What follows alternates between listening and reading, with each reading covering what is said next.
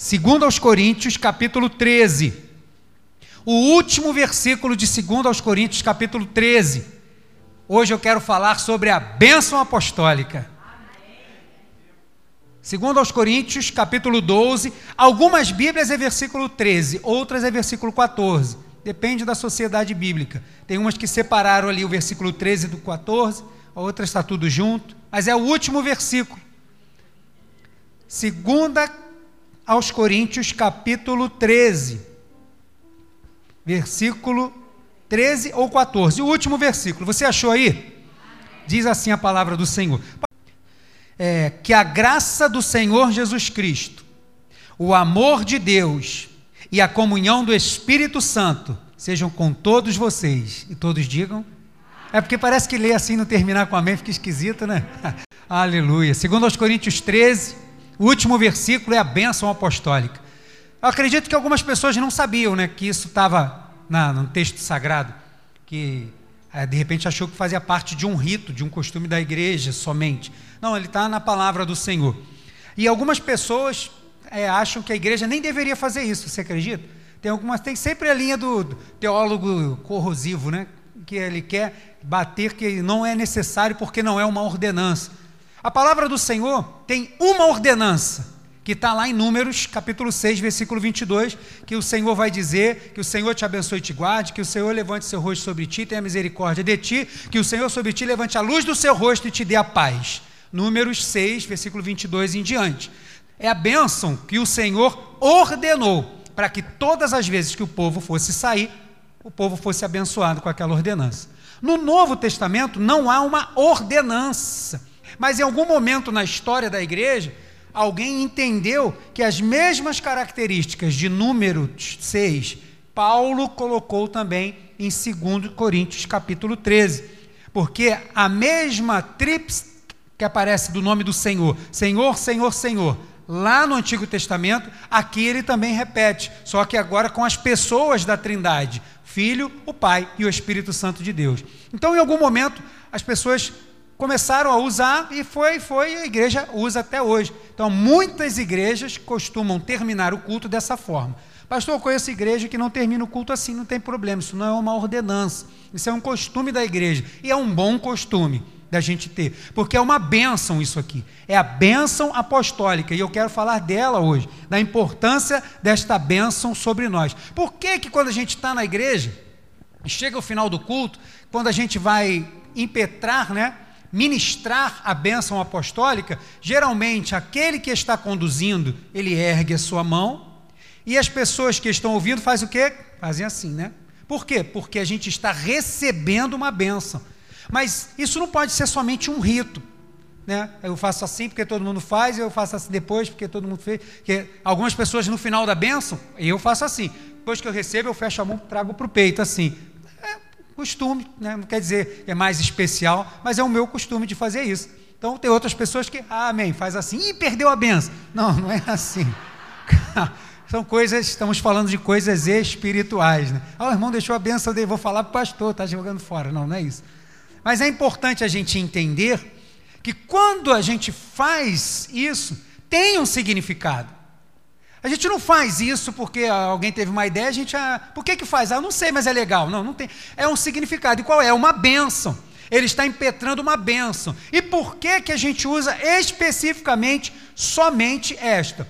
Tem outras bênçãos apostólicas? Tem, todas as 13 cartas de Paulo ele termina com uma bênção, e 95% dela é que a paz de Cristo esteja com vocês, que a paz do Senhor esteja com vocês, que a paz de Deus esteja sobre vocês. Geralmente ele vai terminar assim. As outras epístolas, as gerais também, mas nessa daqui, Paulo usou a Trindade, né, como a gente chama, Deus Pai, Deus Filho e Deus Espírito Santo. Ele colocou as três figuras quando ele terminou, e é somente aqui que ele usa isso. E quando alguém bateu os olhos, aqui eu não sei quem foi o primeiro, entendeu a referência com o Antigo Testamento e passou a terminar os encontros dessa forma, e isso se perpetua até hoje. Mas o que que isso significa? Isso significa que existem bênçãos sendo liberadas sobre a nossa vida e que vão estar com a gente todo o tempo. E é importante, quando a gente entende isso, que eu faço esse símbolo, que eu fecho a minha mão, ou que eu recebo a bênção apostólica. Amado, você está confirmando a bênção do Senhor que está sobre a tua vida, a bênção do Senhor que vai te acompanhar, a bênção do Senhor que vai estar com você enquanto você estiver na tua casa dormindo, a bênção do Senhor que vai estar com você, servo de Deus fiel, quando você sair de casa para trabalhar, a bênção do Senhor que vai estar com você naquele momento de dificuldade, mesmo que as lágrimas rolam, ou seja, um momento de festa, é a bênção do Senhor que está com você, é o Senhor que está sobre nós. Então é importante a gente entender isso. Então a bênção apostólica, ela nos lembra alguma coisa, e é sobre isso que eu quero falar hoje. O que é esta bênção apostólica? O que ela nos lembra? A bênção apostólica nos lembra, em primeiro lugar, que a plenitude de Deus está sobre nós. Como eu acabei de dizer, o que isso significa? Deus Pai, Deus Filho e Deus Espírito Santo, a Trindade, os três que são um que é três. A gente não consegue compreender como isso funciona, mas no mundo espiritual é desta forma. Ele está querendo dizer que a plenitude, a totalidade de Deus está sobre nós. Irmão, você tem noção do que é isso? De quando você sai daqui, mesmo lá fora, as pessoas que olham para a gente, acham a gente como nada, que desprezam a gente quando a gente às vezes chega numa loja, desprezam a gente às vezes por causa de uma ação, de qualquer coisa, as pessoas nos menosprezam, e Deus na sua glória, quando a gente termina o culto, vai embora para casa, Ele está dizendo assim: olha, a minha plenitude está com você, aonde você estiver, eu estou com você. Minha esposa aqui na oração, a pastora Elisângela, numa manhã, ela começou a oração, e naquela manhã ela disse assim, ó: quando você acha que está sozinho, foi assim, meu? Você nunca está sozinho, tem sempre pelo menos 4 pessoas, é você, o Pai, o Filho e o Espírito Santo, você nunca está só. Eu peguei, tomei posse disso, falei, é verdade, nunca vou estar sozinho. Quando eu achar que eu estou sozinho, eu vou lembrar disso. A plenitude de Deus está sobre nós, e isso a gente precisa lembrar principalmente quando a gente sai da casa de Deus, porque a gente não sai da presença de Deus, né? A gente sai da casa de Deus, né? Às vezes a gente ora, como quando eu dou aula aqui na igreja e falo sobre oração e pregação: Senhor, meu Deus e meu Pai, quero entrar na tua presença. E quem mandou você sair? Por que você ora pedindo para entrar na presença dele? A plenitude de Deus está sobre a sua vida, onde você está, irmão. Ele está com você. E o que isso significa para nós? Significa que o Deus Criador, quando a gente fala da Trindade, qual é a primeira coisa que a gente lembra? De tantas que tem na palavra do Senhor, mas qual é a mais forte quando a gente vê a ação dos três juntos? Gênesis 1, a criação de tudo. Ele está falando, o Deus Criador, o Deus que cria todas as coisas, o Deus que cria oportunidades, o Deus que cria aquilo que a gente nem pode imaginar, o Deus que cria porta onde não tem porta, o Deus que cria caminho onde não tem caminho, o Deus Criador está com a gente. Quando a gente fala que a plenitude de Deus está conosco, está dizendo que o Deus que te criou, Ele não só te criou e te abandonou, não, Ele está com você. Ele está comigo, Ele está com a gente, em toda e qualquer situação. Mas também diz que o Deus, que não só que criou, mas que deu ordem a tudo na criação, que separou onde era terra seca, onde era água, até onde ia grama, o tipo de árvore, que deu ordem para todas as coisas, é a plenitude de Deus está conosco. Aquele Deus que dá ordem a tudo está com a gente, aonde quer que a gente esteja, o Deus que dá ordem ao caos da nossa existência, Ele está com a gente, o Deus que pode colocar ordem naquela situação onde você está. Lembre-se disso, irmão, Ele está com você. Não fica andando como uma barata tonta de um lado para o outro, sem saber o que fazer. Toma posse da bênção do Senhor. Deus está com você, Deus coloca ordem em todas as coisas. Deus também, quando a gente fala da Trindade, da plenitude, é o Deus que dá vida, porque na sua criação Ele deu vida. Ele disse assim: façamos o homem a nossa imagem e semelhança, onde é dito Elohim, a pluralidade de Deus, o Deus plural, Deus Pai, Deus Filho, Deus Espírito Santo, moldando o ser humano, dando vida ao homem. O Deus que te deu vida, Ele te deu vida e caminha com você. Ele está de olho por onde você está, Ele está de olho na sua vida, Ele está cuidando de você. Quando a gente fala assim, que o amor de Deus, irmãos, que a graça do Senhor, que a comunhão do Espírito Santo é a plenitude de Deus, do Deus que cria, do Deus que dá ordem, do Deus que dá vida, está com a gente, por onde quer que a gente esteja. E esse Deus que faz isso tudo também é um Deus misericordioso, porque lá no Éden, mesmo quando o homem caiu, foi Deus que providenciou o escape. Quando a gente sai daqui e recebe a bênção apostólica, está dizendo, mesmo que você fale, se você tem um coração quebrantado, se você é aquele que se arrepende, um Deus perdoador está com você. O Deus que cuida de você, Ele está do teu lado. E Ele não está do teu lado para ficar acusando, porque esse papel é do acusador, é do adversário, é do inimigo. Ele está do teu lado para dizer assim, olha, fica de pé, eu vou te colocar de pé, continua caminhando, não para na caminhada, aprenda com esse erro e ó, continua caminhando. Quando a gente recebe a bênção apostólica no final, a gente precisa lembrar que a plenitude de Deus está com a gente. É o Deus que cria, é o Deus que dá ordem, é o Deus que dá vida e é o Deus que perdoa, é o Deus misericordioso. Mas, diferentemente de Números, que ele vai repetir lá o nome, né? Yavé, Senhor, Senhor, Senhor, com todas as letras maiúsculas, o nome impronunciável de Deus, aqui Paulo vai falar de cada pessoa da Trindade. Ele vai falar do Filho, vai falar do Pai e vai falar do Espírito Santo. E na teologia existe uma matéria chamada Trindade Econômica, é para explicar cada papel que cada uma dessas pessoas tem na Trindade, que é o Deus Criador, o Deus Salvador, Resgatador, Redentor e o Deus Consolador, o Deus que aglutina, o Deus que traz para perto, cada um deles no seu papel. E Paulo, né, vai usar, que é da onde a teologia tira, essa figura do Deus Pai, Deus Filho e Deus Espírito Santo. Então, pegando uma carona aí com a teologia, a gente pode também falar de cada uma das figuras. E aqui ele diz assim, olha, que a graça do Senhor Jesus Cristo, além de sabermos que a plenitude da Trindade está conosco, é importante a gente lembrar o papel de cada uma delas nessa bênção. O papel de Cristo nessa bênção é derramar a sua graça. E aí ele vai dizer que é a graça do Senhor. Quando Paulo estava lá tribulado com aquele espinho na carne, o Senhor disse o que para ele? Minha graça te basta. A diaconisa Grace pregou sobre isso há pouco tempo. A minha graça te basta. E todas as cartas ele vai terminar sempre com a palavra que é a graça. A graça é a graça, porque é disso que a gente precisa. Sem graça a gente não vai conseguir viver. A gente já conhece muita gente sem graça, né? Mas não é sem graça de que não sorri, só vive rabugento, não. Sem graça porque está longe do Senhor. E aí vem a palavra desgraçado. Por que que as pessoas falam assim, ah, é um desgraçado? As pessoas falam, nem sabem o que significa. Está dizendo, está longe, está perdido, está longe da salvação do Senhor. Ele está afastado da graça do Senhor. Até naquele momento ele está destinado à perdição. Mas não nós, porque nós fomos encontrados, tivemos um encontro com o Senhor e agora estamos na graça do Senhor.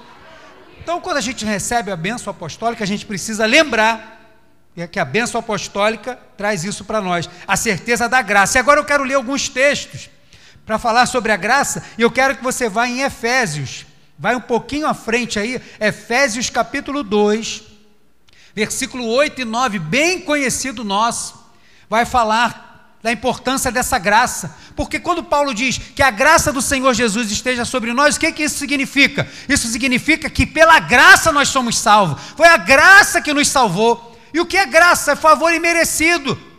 Pergunte para você mesmo, hoje é noite de ceia. Pergunte aí como foi esse mês. Pergunte como foi essa semana. Pergunte como você agiu com Deus. E pergunte agora, diante disso tudo, se você e eu merecíamos estar aqui. Mas estamos, e vamos participar da ceia por causa de quê? Da graça do Senhor. É a graça do nosso Deus. Efésios 2, 8 e 9 diz assim: vocês são salvos pela graça, por meio da fé. Isso não vem de vocês, é uma dádiva, é um dom de Deus. Não é uma recompensa pela prática de boas obras, para que ninguém venha se orgulhar. Não é porque eu sou bonzinho, não é porque eu sou pastor, não é porque eu dirijo uma igreja, é pela graça do Senhor que eu estou aqui. Então, quando a gente sai daqui, debaixo dessa bênção apostólica, a gente precisa lembrar, trazer à memória que estamos debaixo de uma graça que nos salvou. Romanos capítulo 3, volta um pouquinho agora aí, Romanos capítulo 3, versículo 23 e 24, também bastante usado na evangelização. Romanos 3, hoje a gente vai mexer um pouquinho na palavra do Senhor. Romanos 3, versículos 23 e 24. O que mais que a graça fez conosco? O que mais essa graça nos, quando nos alcançou, fez conosco? Versículo 23 de Romanos 3. Pois todos pecaram e não alcançam o padrão da glória de Deus. Mas Ele, em sua graça, nos declara justos por meio de Cristo Jesus, que nos resgatou do castigo por nossos pecados. Sabe por que a gente chega na mesa? Em primeiro lugar, porque a bênção apostólica nos lembra da graça, de uma graça que nos salva. Mas salvação, vamos aqui tentar ilustrar. A pessoa está aqui, está se afogando, está lá num lamaçal, né? Falar do pecado. A pessoa está no lamaçal do pecado, alguém veio, estendeu a mão, porque quem está lá dentro do lamaçal não tem como sair, quanto mais você se bate, mais você se afunda. Então vem alguém de fora, pega aquele que não tem possibilidade nenhuma de salvação, ele pega essa pessoa, como diz lá, Salmo 40, coloca ele sobre uma rocha, uma firmeza, um ambiente totalmente diferente, e aí ele se firma ali. Isso foi salvação.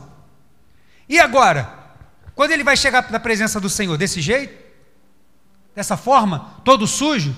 Não. Tem outro processo que se chama justificação. Nós não merecíamos, mas fomos justificados pelo Senhor. Mas olha a aparência dele, todo imundo. O sangue do Cordeiro me lava de cima a baixo, me deixa com as vestes brancas, alvas como a neve, e me torna digno de entrar na presença do Senhor. Todo esse é um processo chamado salvação, que está debaixo da graça. A graça nos salvou e a graça nos justificou. A gente não tinha justificativa para dar, mas o Senhor nos justificou. Ele nos limpou com o seu sangue para nos tornar dignos de estar na presença do Senhor. Terceira coisa, 1 Pedro, vai lá para frente, antes um pouco lá de Apocalipse, 1 Pedro capítulo 4, versículo de número 10. 1 Pedro capítulo 4, versículo 10.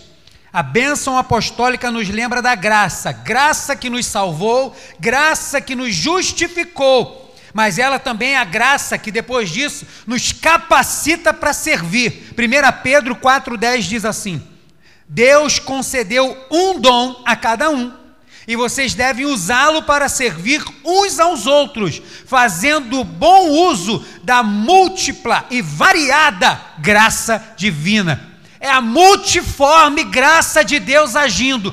Cada um tem um dom, cada um talento, para quê? Para servirmos uns aos outros. Por causa da graça, nos tornamos dignos não só de estar na presença de Deus, mas de também poder estar uns com os outros, poder ajudar uns aos outros, poder orar uns pelos outros. Que negócio é esse quando o Tiago vai dizer para a gente confessar os nossos pecados uns aos outros, para a gente ser perdoado? Que negócio é esse? Quem perdoa pecado é o Senhor. Tiago está falando do bom uso da graça de Deus. Sabe por quê que eu ou você podemos orar uns pelos outros, podemos colocar as mãos uns sobre os outros, podemos interceder uns pelos outros? Por causa da graça que nos deu essa capacitação. É graça, irmãos, para servir ao Senhor. Isso é graça de Deus sobre nós. A gente, mas porque eu sou capaz de fazer isso? Não tem. Essa capacidade vem do Senhor. E é como que a gente recebe? Graça. Se você trabalha na igreja, você serve ao Senhor, isso é uma graça, irmão, que Deus te deu. E pastor, não faço nada, só venho para a igreja, não faço mais nada da minha vida. Você não está ainda debaixo da totalidade dessa graça. Todas as vezes que você está recebendo a bênção apostólica no final, você está deixando de cumprir alguma coisa na graça. O que você tem feito para o reino de Deus? Porque debaixo dessa graça, no rumo desse processo chamado salvação, existe o serviço no reino de Deus.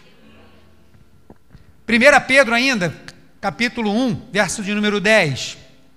É a graça que nos salva, graça que nos justifica, graça que nos capacita para servir, e é uma graça que é um privilégio. A gente usa muito essa palavra aqui, né? Eu uso bastante essa palavra, porque é privilégio. 1 Pedro, capítulo 1, versículo 10 diz assim: Até mesmo os profetas queriam saber mais sobre essa salvação e investigaram a respeito. Quando profetizaram acerca da graça preparada para vocês, eu vou continuar lendo, buscavam descobrir em que tempo ou ocasião, se referindo ao Espírito de Cristo que neles estava, o predizer o sofrimento de Cristo e sua grande glória posterior. Foi-lhes dito que suas mensagens não eram para eles, mas para vocês. E agora, essas boas novas lhe foram anunciadas por aqueles que pregaram pelo poder do Espírito Santo enviado do céu. É algo tão maravilhoso que até os anjos anseiam observar. O que é isso? É o tempo da graça. Irmãos, somos privilegiados quando a gente sai daqui debaixo dessa bênção que fala que a graça de nosso Senhor e Salvador Jesus Cristo, quando a gente pronuncia essa graça que vem do Senhor, estamos falando de uma graça que nos salvou, de uma graça que nos justificou, de uma graça que nos capacitou para o serviço do Senhor na seara dele, e uma graça que é um privilégio. Você pode dizer isso para o teu irmão aí, ó, você é um privilegiado, fala para ele, falar pode, não pode apertar a mão, mas pode falar.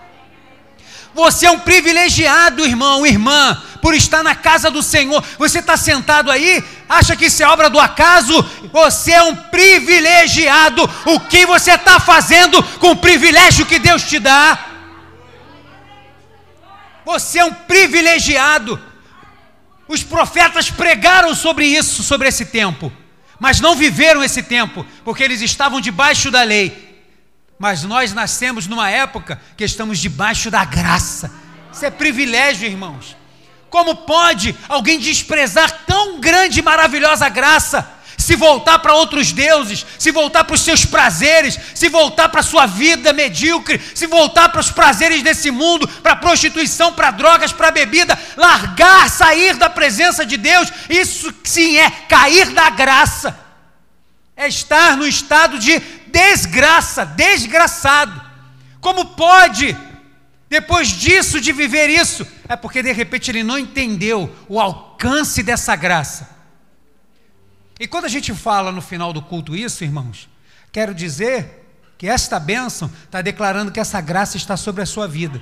Talvez a gente nunca tivesse pensado dessa forma, mas hoje, através do Espírito Santo de Deus, a gente está trazendo mais esclarecimentos sobre o que significa essa graça, para que quando hoje, no final do culto, o pastor Manuel impetrar a bênção apostólica, você saia daqui, agarre ela assim, ó, a plenitude de Deus está comigo por onde eu estiver, e nas pessoas da Trindade, o Senhor Jesus me dá graça, que me salvou, que me justificou, que me capacita, e que me torna um privilegiado.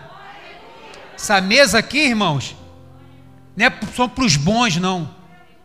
Essa mesa aqui não são para os altamente intelectuais e poderosos, os socialmente poderosos, não. Essa mesa aqui é para os que estão debaixo da graça, como eu e você.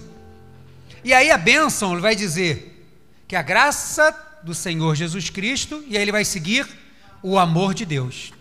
Então agora eu quero falar sobre isso também.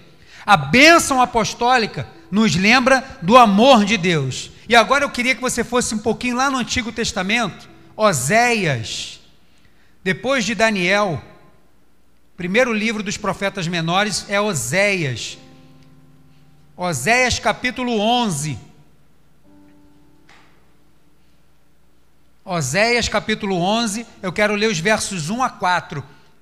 E eu quis usar esse texto porque é um dos textos mais lindos, na minha opinião, quando Deus fala de forma tão clara do amor dele pelo povo.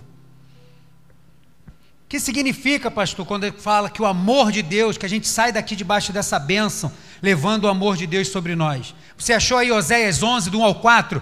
Se você quiser acompanhar na minha versão, está aqui na tela. Diz assim, Oséias 11, do 1 ao 4. Quando Israel era menino, eu o amei, e do Egito chamei meu filho, salvação. Mas quanto mais o chamava, mais ele se afastava de mim. Oferecia sacrifícios às imagens de Baal e queimava incenso aos ídolos. Ensinei Israel a andar, conduzindo pela mão, mas ele não deu conta de que era eu que dele cuidava. Verso 4. Guiei Israel com meus laços de amor, tirei o jugo de seu pescoço, e eu mesmo me inclinei para alimentá-lo. Meu Deus do céu! A expressão do amor do Senhor, falando para um povo que dava as costas para Deus. Essa expressão assim, é uma expressão muito linda, chega a ser não só profética, mas poética na palavra do Senhor. E quando a gente fala aqui a bênção apostólica, que fala do amor de Deus, é um amor que foi sempre revelado para o seu povo. Esse amor, Deus nunca deixou escondido. Deus nunca foi aquele assim, ó, não vou falar que eu amo não, porque vai que ele vai ficar se achando, né? Vou deixar aqui, vou ficar durão. Deus sempre revelou o seu amor, e falou assim, eu me obedeço, vocês vão prosperar, façam isso, vocês vão ser abençoados, as bênçãos vão seguir atrás de vocês. Aí o povo fazia o quê? Virava para os ídolos, virava para os Baal, e aí Deus ia, falava, levantava profeta, porque Deus nunca deixou o seu amor escondido do seu povo. Quando a gente fala o amor de Deus, essa bênção apostólica nos lembra desse amor, é um amor que sempre foi revelado. O Senhor nunca deixou escondido de ninguém que Ele amou. Tanto é, abre lá em João, volta lá para o Novo Testamento, João capítulo 3, versículo 16 e 17. O 16 eu sei que você sabe de cor, mas eu quero ler o 17 também. João capítulo 3, versículo 16 e 17, que amor é esse, pastor, que está sobre mim? É, em primeiro lugar, um amor que está sempre, foi sempre revelado. O Senhor nunca escondeu de você que Ele te ama, que Ele quer o seu bem, que Ele quer que você esteja bem, que Ele está cuidando de você, Ele nunca deixou isso escondido de você. E esse amor que Ele nunca escondeu de você, a segunda coisa, é um amor imutável e doador. João 3, versículo 16 e 17 diz assim, porque Deus amou tanto o mundo, que deu seu Filho único, para que todo que nele crer não pereça, mas tenha a vida eterna. Deus enviou seu Filho ao mundo, não para condenar o mundo, mas para salvá-lo por meio dele. Por quê? Porque Deus nunca deixou esse amor escondido, e esse amor nunca mudou, de Oséias a João, de antes de Gênesis, Apocalipse, de Adão, até o tempo que estamos, Deus sempre revelou o seu amor pela humanidade, sempre desejou resgatar a humanidade, sempre foi o primeiro a estender as mãos para resgatar o homem para si, falando, me dê sua mão, venha para cá, eu quero cuidar de você, entrega a sua vida para mim, deixa eu cuidar da sua história, porque Deus nunca deixou de amar o ser humano. Quando no Éden o homem pecou, Deus poderia ter acabado com ele ali logo, e deixado tudo para lá, mas Deus naquele momento providenciou o escape. Aqui em João ele está revelando que esse amor é imutável, não mudou nem um pinguinho, e ele mesmo veio à terra, e hoje na noite de ceia, estamos aqui para celebrar esse amor, que é imutável e doador. E esse amor, por último, também é um amor incondicional. Abre aí em Romanos, vai um pouco mais à frente. Romanos capítulo 5. Minha letra foi tão feia que nem eu entendi aqui. Ainda bem que o Espírito Santo revelou. Romanos 5, versículos 6 e 8. Olha que amor lindo do Senhor.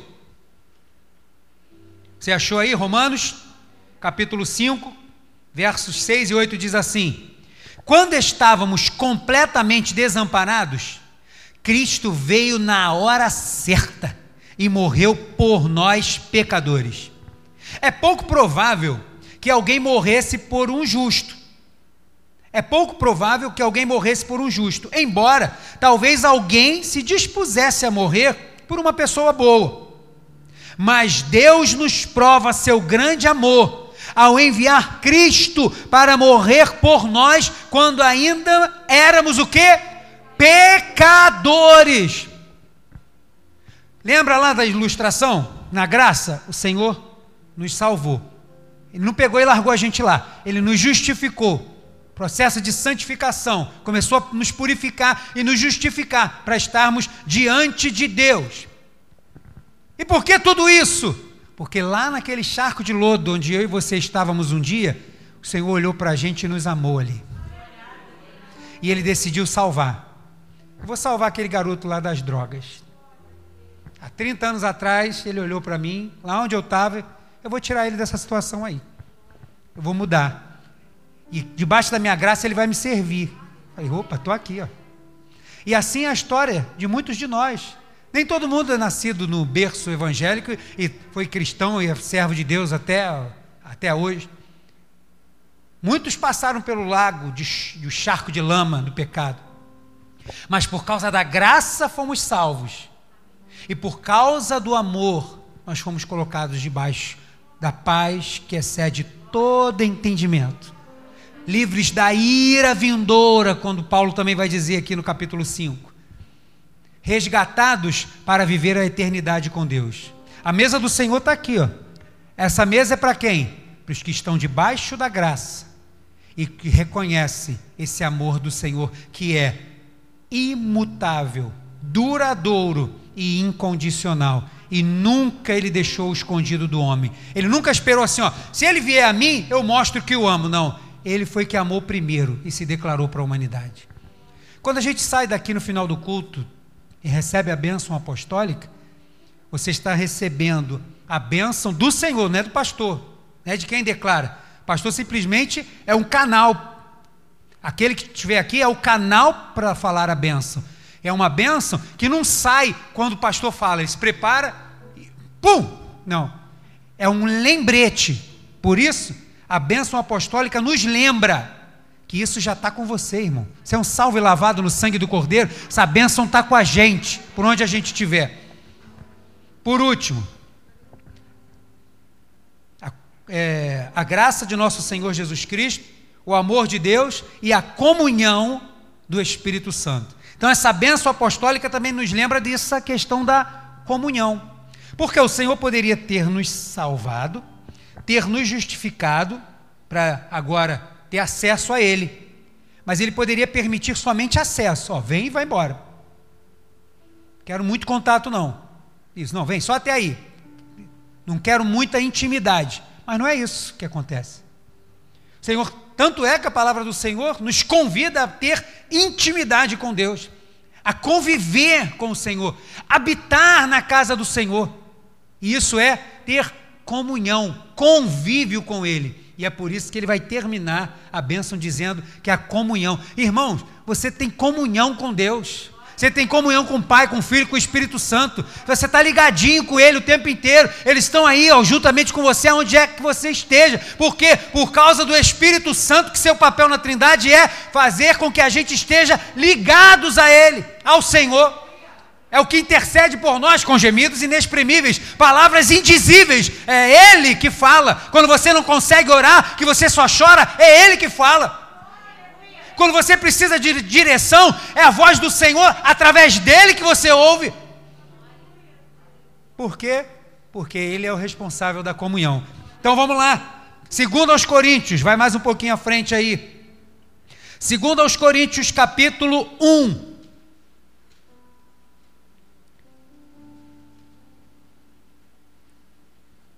Versículos 21 e a primeira parte do 22. A bênção apostólica nos lembra da comunhão, e comunhão é o quê? Pertencimento a Deus. Você pode repetir isso? Você pertence a Ele. Como que a gente sabe disso? Como que a gente tem esse selo? É o Espírito Santo de Deus, é Ele que faz esse trabalho de nos ligar a Deus. Segundo aos Coríntios 1, 21, você achou aí? Diz assim: é Deus quem nos capacita, e a vocês a permanecermos firmes em Cristo. Ele nos ungiu e nos identificou como sua propriedade, ao colocar em nosso coração o selo do Espírito com letra maiúscula. Foi Ele que deu essa capacitação, essa unção. Ele colocou no nosso coração o quê? O selo do Espírito Santo. Você, quando sai da casa do Senhor depois do culto, nós temos o costume de impetrar a bênção apostólica para lembrar você que você tem um dono, você foi comprado pelo sangue do Cordeiro, você agora está debaixo do amor do Senhor e você está ligado neles pela comunhão do Espírito Santo de Deus. Através do Espírito Santo de Deus, ele é o carimbo de autenticação. Pertence ao Senhor. Nação santa. Sacerdócio real. Povo escolhido, adquirido. Pertence ao Senhor, tem dono. É por isso que o maligno não toca em você. Não toca. Por quê? Você tem o carimbo aí, ó, no teu coração. Tem a marca do Cordeiro sobre você. E aonde, quem na Trindade tem esse papel? O Espírito Santo de Deus. Na Trindade Econômica, é ele que tem esse papel de nos garantir como propriedade do Senhor. E foi isso que Jesus disse, que olha só, eu tenho que ir para o céu, mas eu vou enviar outro. Eu vou enviar um outro. A NVT chama de encorajador ou consolador, que é o Espírito Santo de Deus, e vai ficar com vocês todos os dias, até o dia que ele vier para nos buscar. Então, quando a gente fala a bênção apostólica, a gente lembra da graça, do amor, mas da comunhão. E o Espírito Santo é aquele que nos faz pertencer ao Senhor. Mas ainda aí, no finalzinho do versículo, diz assim, versículo 22, eu vou ler de novo. E nos identificou como sua propriedade, ao colocar em nosso coração o selo do Espírito, a garantia de tudo que ele nos prometeu. Então essa comunhão que está sobre nós nos lembra que nós pertencemos a Deus, mas também nos lembra que as promessas de Deus continuam vivas sobre nós. As promessas de Deus não morreram, seja para aqui ou seja na glória. As promessas deles estão vivas em nós por causa de quê? O Espírito Santo está em você. Às vezes quando a gente titubeia, assim, acha que o Senhor esqueceu de mim, sabe quem é que faz arder no teu coração? É o Espírito Santo de Deus. Faz arder e lembrar assim, não, meu filho, eu não esqueci não, vai chegar a hora e vai acontecer, sabe aquilo que eu te prometi? Vai se cumprir, fica tranquilo aí no seu tempo, porque no meu eu vou agir, e você vai ver o meu agir. Sabe quem é que faz isso? É o Espírito Santo de Deus, ele que faz isso com a gente. Esse é o papel do Espírito Santo na comunhão, dá esse símbolo de pertencer a Deus, e essa confiança nas promessas de Deus. E por último, Efésios, vai mais um pouco à frente,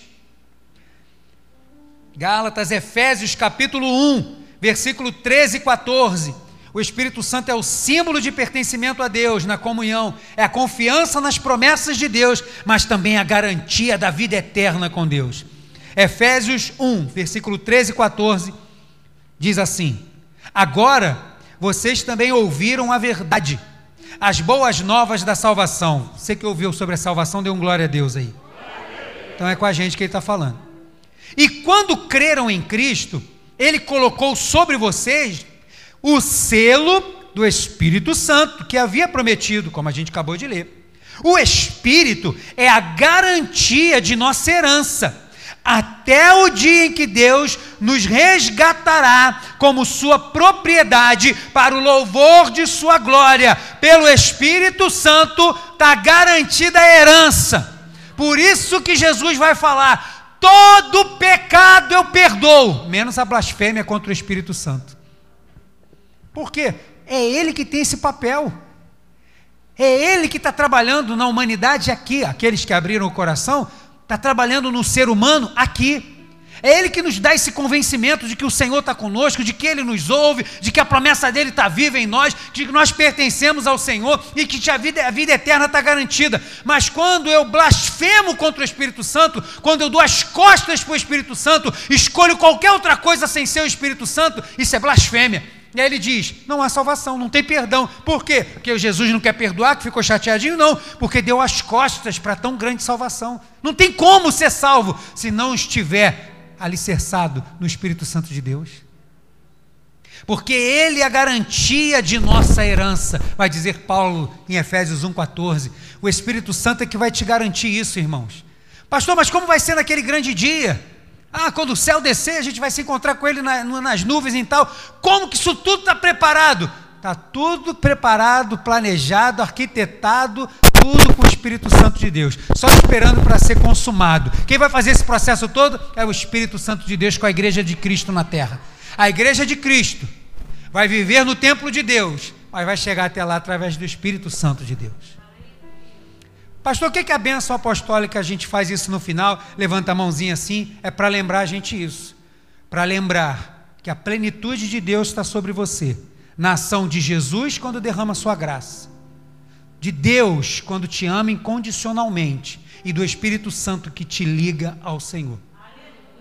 Eu tenho certeza que se você guardar pelo menos essas três coisas, você nunca mais, aqui ou em qualquer lugar, quando um servo de Deus falar assim, olha, erga as suas mãos, curve sua cabeça, que a graça de nosso Senhor Jesus Cristo, o amor de Deus e a comunhão do Espírito Santo seja com todos, todos digam amém. Quando você disser esse amém, você vai sair daqui igual um leão, vai sair daqui forte na presença do Senhor, por causa de quê?